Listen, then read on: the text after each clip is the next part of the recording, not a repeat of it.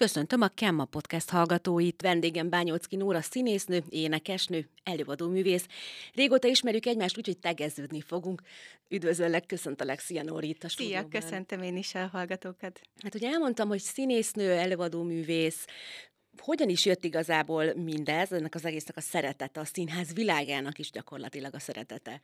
Hú, hát ez egy nagyon messzire nyúló dolog az életemben. Ugye én a Kodály Zoltán ének zenetagozatos általános iskolába jártam, és hát már ott nagyon-nagyon sok zene ért, és hát gyakorlatilag már nagyon korán kiderült az, hogy így az énekléssel és a zenével szeretnék foglalkozni, és hát jártam is ugye itt a zeneiskolába zongorázni, magánének tanárhoz, és aztán felkerültem olyan 20 éves korom körül Budapestre, és akkor azt éreztem, hogy ez az éneklés, ez nekem nem, nem elég, valami még kéne hozzá, de hát mi lehet az? És akkor jött a színház, bekerültem egy kisebb társulatba, ami a Rock Színházból alakult, és, és aztán 23 évesen pedig felvettek a Madár Színháznak a, a, a stúdiójába, ahol Bence Ilona volt az osztályfőnököm, de tanított Kautsky Armand, Hüvösvölgy Ildikó, szóval így az igazi nagyoktól tudtam megtanulni a szakmát, és hát gyakorlatilag azóta töretlenül dolgozom ebben. Aki esetleg nem tudja, hogy milyen dalokat szoktál te énekelni? Hát gyakorlatilag a hard rockon kívül szerintem mindent. Én nagyon szeretem a, a retro zenét, egyébként ugye operett musical szakon végeztem, tehát ez a fő tevékenység, viszont nagyon szeretem a retro dalokat, a gyerekműsorokat is csinálok, táncdalokat, tehát igazából ezeket a régebbi magyar slágereket az operetten és a musicalen kívül. Ugye akkor elvégezted a, a Madácsnak ezt, a, ezt az iskoláját, utána mi történt veled? Hú, hát ez megint egy, ez egy érdekes út volt, ugyanis hát nagyon nagy reményeket fűztek hozzám, vagy nem is tudom, hogy ezt hogy, hogy kell mondani, mert hogy, hogy tényleg a koromhoz képest egy nagyon jó technikával rendelkeztem így énektudásilag, és aztán amikor elvégeztem a Madár Színháznak ezt a stúdióját, akkor jött az első nagy pofon, hogy hát gyakorlatilag egyik nagy színházba sem kerültem be, amit egyébként már utólag nem bánok, akkor ez nagyon fájt, nyilván az ember nem látja előre az útját. Mi lehetett ennek az oka, bocsánat, hogy azóta megtudtad? Ö, igen, igen, azt gondolom, hogy én rájöttem ö, ennek az okára. Én ö, azt gondoltam, hogy mivel nagyon szépen énekelek, ezért nem kell annyival több munkát belefektetnem, mint a színészi képességembe, mint mondjuk a tánctudásomba. És hát sajnos azt gondolom, hogy egy picit talán a lustaságom, és az, hogy azt gondoltam, hogy ez, ez mindent átölel, vagy mindent megold, hogy én milyen gyönyörűen énekelek, hát nem oldotta meg. Úgyhogy ez volt az első olyan, olyan felismerés, hogy hát igen, ha az ember a munkát nem rakja bele valamibe, akkor bizony nem fogja learatni a gyümölcsöt. Hát ez így is történt. Aztán miután erre rájöttem, nagyon sok olyan workshopon, meg mindenfélén vettem részt, ahol aztán azt gondolom, hogy ezeket a hiányosságokat, amiket ezektől a szuper művészektől csak mondjuk félig tudtam megtanulni, vagy elsajátítani, ezt behoztam, és aztán egyre inkább jöttek a felkérések, bekerültem a Komáromi Lovas Színházba, azóta is most már több mint tíz éve dolgozom ott, és hát ugye voltam a Győri Nemzeti Színházba, tehát nekem inkább így vidék felé ment el a, a karrierem, viszont ennek én nagyon örülök, mert azt gondolom, hogy a, azzal a fiatal énemmel azt a pesti nyüzsgést és azt a, azt a terhet nem is biztos, hogy elviseltem volna, és lehet, hogy ma, ma már nem tartanék itt, ahol tartok. Úgyhogy azt gondolom, hogy minden kis téglát a helyére rakva gyakorlatilag saját erőmből jutottam el eddig az eredményig. Hát most, hogy ez nagy, vagy kicsi, vagy közepes, azt mindenki el tudja dönteni. Én azt gondolom, hogy úgy, hogy nem művész családból jöttem, ez egy, ez egy elég jó eredménynek számít, és nagyon szeretem mindegyik munkámat. Ugye említetted most, hogy nem művész családból érkeztek. Hogy fogadta egyébként a család? Mert hát ugye azért ez is olyasmi, mint a, akár a rádiózás, televíziózás, újságírás, hogy nem feltétlenül 8-tól 4 óráig dolgozik az ember. Hát igen, a legkevésbé sem. A családom rettenetesen támogató a mai napig. Én a műtfre jártam ide Tatabányára, ilyen gazdálkodási szakra, mert hogy hát mit csináljak, mit csináljak, hát jó lesz ez nekem. Jó van, énekelgetek mellette, meg fellépek, de hát nem volt az igazi. És amikor megláttam a Madár Színháznak ugye a plakátját, akkor elmentem, anyukám nem is tudott róla, felvételiztem, felvettek, és akkor álltam anyu elé, hogy hát figyelj anya, az a helyzet, hogy akkor én ezt a főiskolát most itt abba hagynám, és hogy hát ez az iskola meg ennyibe kerül, hogy ezt így tudjuk-e finanszírozni. Szegényként pislogott kettőt, ivott egy kávét, és azt mondta, hogy hát kislányom, igen. És akkor így indult el az út, úgyhogy nyilván féltettek, de, de nagyon szeretik, amit csinálok. Nagyon sokat jönnek, nagyon sokat megnéznek, és nagyon édesek, mert nagyon büszkék rám. Apukám mindig sír, úgyhogy rá sosem merek ránézni, amikor ott ül valahol, mert akkor annak így nem jó vége lesz. Milyen volt egyébként a mondásban a képzés? Ezt hogyan tudjuk elképzelni, akik nem jártunk oda? Fú, hát nagyon kemény. Hétfőtől péntekig, tehát ez rendes ö, iskolai szintű ö, három éves OK és végül is most már ugye ez egy felsőfokú szakképesítésnek számít, ugye e fölött már csak a színművészeti ö, főiskola van. Ö, hát reggel, minden reggelt klasszikus balettel kezdtünk, volt musical tánc, a nyújtástól kezdve, step, modern, szóval nagyon-nagyon durva táncoktatás, és hát az ének órákon, tehát a magánének órákon kívül színészmesterség, zenésmesterség, beszédtechnika, tényleg minden, ami, ami a szakmához hozzátartozik. Gyakorlatilag kicsit olyan, mint a színmű, csak ugye... Így van. Nem az egyetemi része. Így van, így van, így van. Gyakorlatilag most nyilván nem tudom összehasonlítani, mert ugye a színműre nem jártam. Én egyszer voltam ott felvételezni 18 éves koromban, én ott kaptam egy életre szóló sokkot, és mondtam, hogy soha többet nem megyek oda.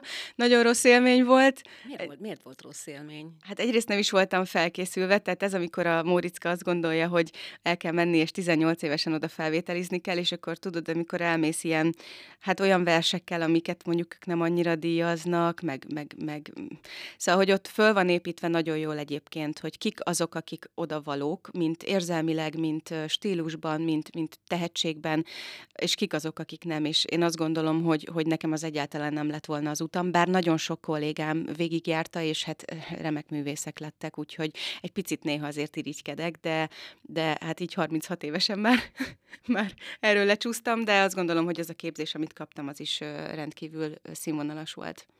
Említetted itt a Komáromi Lovas Színházat. Hogyan kerültél te oda? Vagy hát eleve ugye Budapestről hogyan kerültél te vissza Tatabányára? Hú, várjál, gondolkodom egy kicsit. Um, igen, a, a Madács Színházból minket a, a Magyar Lovas Színház akkori igazgatója, Márkos Attila, így meghívott ö, gyakorlatilag egy castingra. És hát ezen a castingon képzeld hogy engem nem választottak ki. és hát ez engem rettenetesen bosszantott, hát mondom, itt vagyok tatabányai, mindenki pesti, és hát pont én, és miért nem, és stb., és akkor én visszamentem a színházba, és hát megkérdeztem, hogy hát de miért? És akkor mondták, hogy hát igazából nem is tudják, hát lehet, hogy véletlenül kerültem ki így a névsorból, hát jöjjek. És gyakorlatilag én és, és egy kollégám maradtunk ketten a Komáromi Lovas Színházban, abból az osztályból, úgyhogy jól, jól sikerült. Soha nem voltam egyébként ilyen rámenős, valahogy ott azt éreztem, hogy nekem, nekem ez az utam, és hát azóta is töretlenül. Tehát valószínűleg azért egyfajta lehetőséget is adott nektek a modács. Így van, így van, így van. Hát ugye Alapvetően úgy volt, hogy a Madács Színház is fog minket foglalkoztatni, aztán ez valahol elcsúszott, mert vannak, akik egyébként bekerültek a macskák előadások kapcsán, akik nagyon-nagyon jól táncoltak, nagyon jól énekeltek, meg olyan testfelépítéssel rendelkeztek természetesen, ami, ami erre alkalmas, és aztán például a Magyar Kriszti barátnőm, kolléganőm, ő a mai napig most már nagyon sok darabban ott van és játszik, Úgyhogy vannak, akik azért később bekerültek, hál' Istennek, nagyon büszke vagyok rájuk. Azt is említetted, hogy a Győri Nemzeti Színháznál is voltál. Milyen darabban láthattunk? Én a Dr. Zsivágó kapcsán kerültem oda, két, illetve egy ensemble helyre kerestek, ugye ez a táncos kar, akik kisebb dolgokat énekelnek, táncolnak, és ugye a kisebb szerepeket alakítják, és hát egy hely volt és a Fehér Nóri kolléganőmmel, barátnőmmel, ő a Kormoránnak az énekesnője, vele mentünk el a, a castingra, akkor Forgács Péter volt az igazgató, bementünk hozzá, és hát akkor mondta, hogy hát akkor meghallgat minket, meg is hallgatott mind a kettőnket, és hát azt mondta, hogy hát ő így nem annyira tud dönteni, hát mind a ketten nagyon, nagyon jók vagyunk, nagyon szimpatikusak, és hogy hát megbeszéli a gazdasági osztályjal, és így aztán mind a kettőnket fölvettek. Úgyhogy ott voltam egészen addig, amíg nem született meg a kislányom, tehát az István a királyt már nagy pocakkal csináltam a végén, úgyhogy ezúton is köszönöm, hogy végig csinálhattam ott májusig, mert aztán júniusban már ugye megszületett Luca lányom. Úgyhogy voltam ugye a Doktor Zsivágóba, volt az István a király, amiben játszottam, az Abigail prózai műben is benne voltam, illetve Réti Zsazsától megörököltem a Beatles előadásokat, ez egy szuper előadás volt, és ott az egyik ilyen rajongólányt játszottam. Hát azért az is egy nagyon nagy kihívás volt, mert ugye az, a, annak a próba folyamatában nem vettem részt, hanem a, ezek a beugrások mindig rettenetesek. Tehát megtanulott felvételről, talán van egy beugró próbád, és aztán közönség elé. Hát annál nagyobb stressz nincs a Földön, úgyhogy, de nagyon-nagyon-nagyon izgalmas volt ez az utazás. Én nagyon-nagyon szerettem ott lenni. Most említetted, ez nagyon érdekes, hogy talán van egy próbát, hogyha ilyen beugrós vagy, de ugye most felvételről próbálod elemezni akár a mozdulatokat, a szöveget, a táncot, a mindent? Így van, hát ugye most újra játszom a Magyarok Dalszínházában, Komáromban. Nagyon örülök, hogy, hogy újra gondoltak rám, mert nagyon szép szerepeket kaptam a, a, az elmúlt évben, és hát most pont egy ilyen beugrásom lesz a Rút Kiskacsa című mese előadásba, és igen, felvételről. Tehát megkaptam a, a teljes felvételt, a szövegkönyvet, és hát ugye itt azért vannak dalok, Bakó Gábor koreográfiák, és hát nem kevés szövegre, de három karaktert játszom, Anders, Andersennek a bejárónőjét, egy, egy kacsát és, és egy tyúkot. Úgyhogy mind a három karaktert le kell nézni a felvételről, és szeptember 1-én fogok beugrani, tehát hogy viszonylag rövid idő alatt, úgyhogy ezek azért megterhelő feladatok, viszont nagyon-nagyon szeretem. Igen, ez nagyon érdekes egyébként tényleg, hogy így, hogy így zajlik egy ilyen folyamat, tehát gondolom akkor először egy karakterrel foglalkozol, utána jön a következő, vagy, vagy vegyítve, hogyha éppen vegyítve van a, Hát én folyamatában tanulom most ezt, tehát uh, ugye az első karakter, aki bejön, ez az Andersennek, nem tudom ezt a szót ma kimondani, Andersennek a, a bejárónője, és akkor így szépen, ahogy jönnek a karakterek, végigveszem. Először próbálom megtanulni a prózát, utána a dalt, és akkor utána megpróbálom rárakni a, a, a mozgást, de lesz azért segítségem, mert Kucmanági kolléganőmmel megbeszéltem, hogy átszaladok majd Komáromba, mert vele vannak ilyen du- duettjeim, meg kettőseim, és akkor azért előtte egyszer-kétszer átpróbáljuk, az a biztos. Ugye említetted, hogy hogyan kerültél a, a lovas színházhoz, ott hol és mikben láthattunk, mert azért ott nem nem olyan kicsi a repertoár. Nem, mint hogyha Győrben az lenne, de hogy így az elmúlt tíz év azért...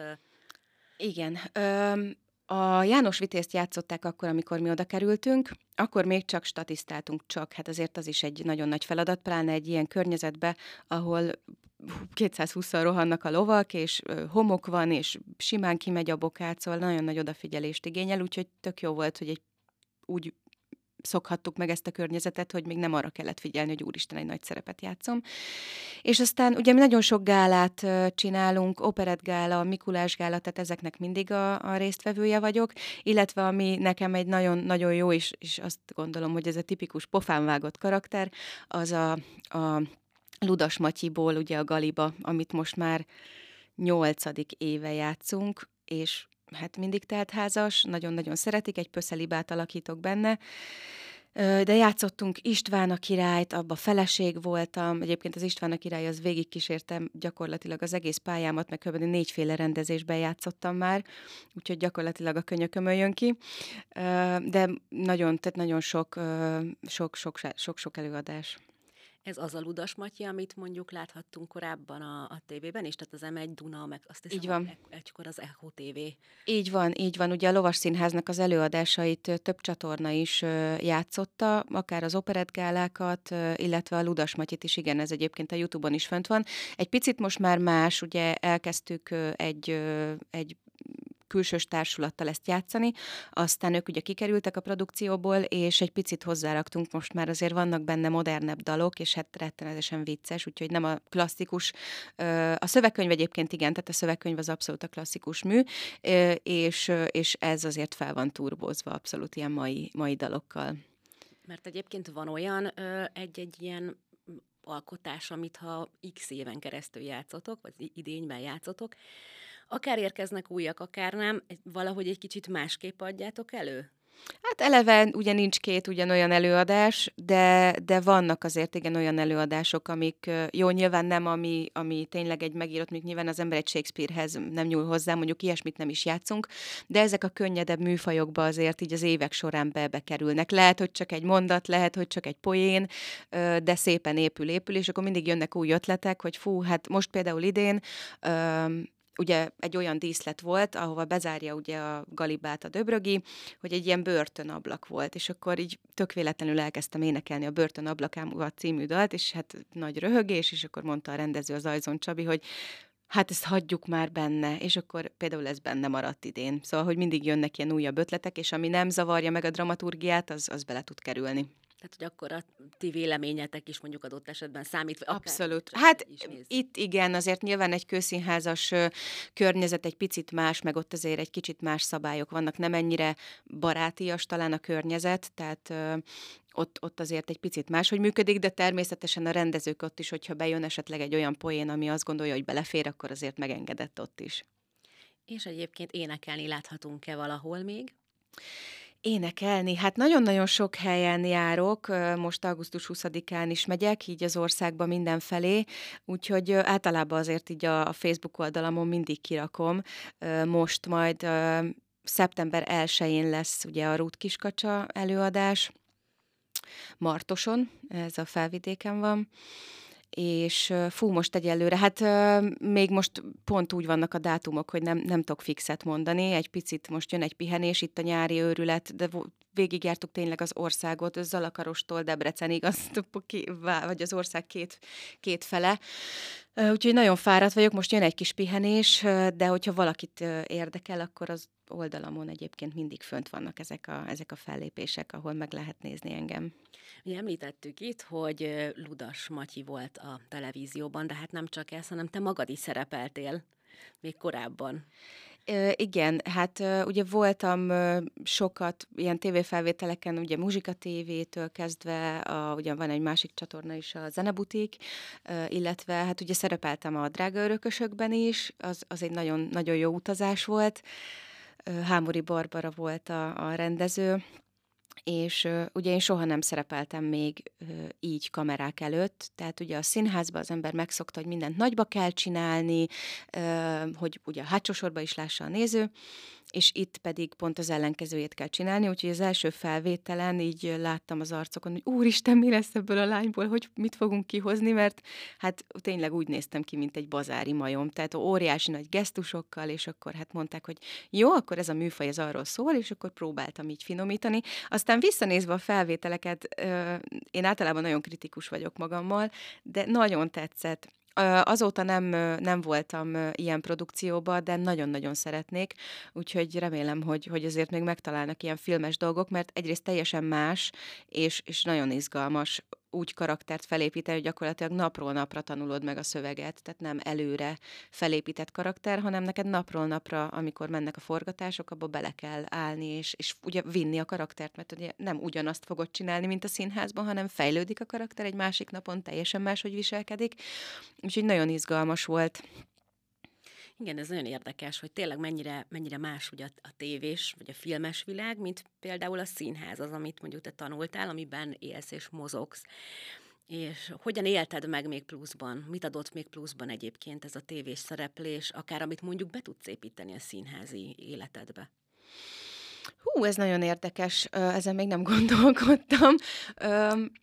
Hát így a színházi életbe azt gondolom, hogy nem, nem nagyon nagyon jó ismerettségeket kötöttem, tehát ez abszolút, abszolút pozitív. A kollégák nagyon-nagyon kedvesek voltak, azt gondolná az ember még így színészként is, hogyha mondjuk találkozik egy olyan színésszel, aki, aki sokkal híresebb, mint ő, nap mint nap a, a képernyőn van, akkor úgy mindig megijedek, hogy jaj, hát oda lehet-e menni, meg hozzá lehet-e szólni, és akkor mindig megfordul a dolog, hogy általában az, hogy ők jönnek oda, ők mutatkoznak be, nagyon kedvesek, úgyhogy ebből a szempontból is rettenetesen pozitív volt a dolog mondtad, hogy már pocakkal játszottad ott az utolsó darabokat, a nem tudom hányadik István a király feldolgozásban.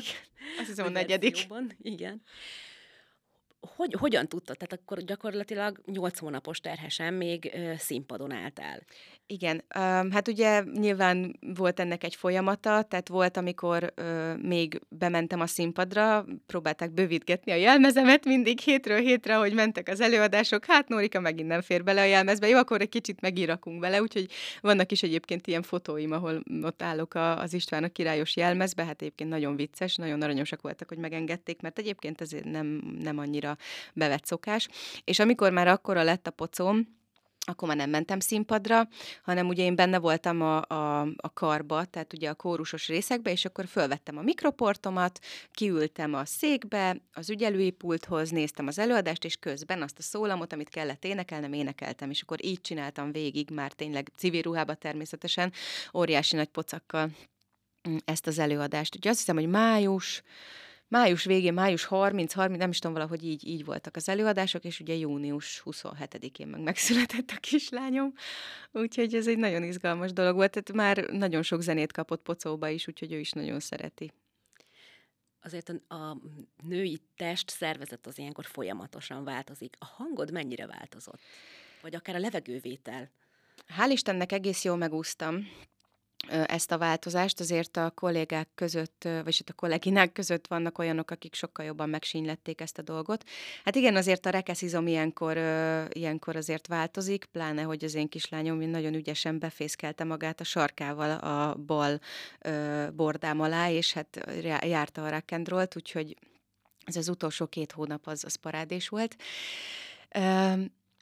Inkább ö, arra figyeltem, hogy miután megszületett a kislányom, ugye ott nem nagyon szabad énekelni az ének tanárok szerint, mert hogy annyira megváltozott, ugye teljesen vérbő az egész test, és nyilván ilyenkor a hangszalagok is. Úgyhogy hát három hónapos volt a Luca, amikor először énekeltem, akkor egy operett műsort csináltam a Balatonnál. Hogy rögtön akkor így már bele egy nagy műsorba. E, igen, hát nem volt olyan nagy, egy falunap volt Balatonon, Tagyonban, ahol a dédi mamáik laknak, és hát végül is egyedül egy fél órát énekeltem, de azért nagyon finoman, tehát nagyon odafigyelve. Vissza kellett, vissza kellett szerezni az izomzatot ugyanúgy, tehát mind rekeszben, mint, mint a hangszalagok körül, de hát ez szerintem olyan, mint a biciklizés, tehát hogy az ember mondjuk egy húsz évet nem ül, akkor egy kicsit kacsázik, és akkor utána, utána vissza lehet szokni.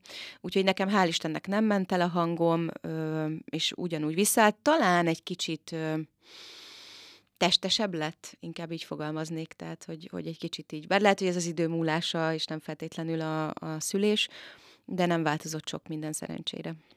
Ez is mondtad, hogy azért uh, turnéztok Zalaegerszektől Debrecenen keresztül mindenfele megfordultok az országban. Ezt hogy tudod így a gyermek mellett? Hát van neki egy nagyon szuper apukája, aki aki gyakorlatilag mindent megcsinál otthon, tehát tényleg bármit rá lehet bízni, és nagyon-nagyon jól el vannak. Tehát ugyan, miután mind a ketten ugye vállalkozók vagyunk, tehát ugye nem az van 8-tól 4-ig bemegyünk, így aztán nagyjából mi alakítjuk ugye ki a napi rendünket, úgyhogy ő is nagyon sokat tud foglalkozni Lucával, úgyhogy gyakorlatilag nincs különbség köztünk, tehát nincs az, hogy, hogy fú, most nagyon anyás, vagy nagyon apás, hanem általában mindig akiből kevesebbet kap, nyilván az, az hiányzik.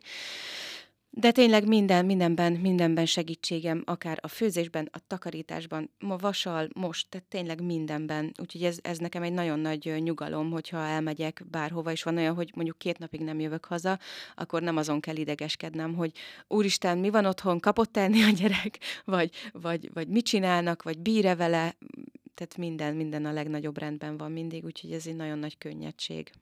Mondtad, hogy szereti a, a zenét, mert hát azért kapott már jócskán.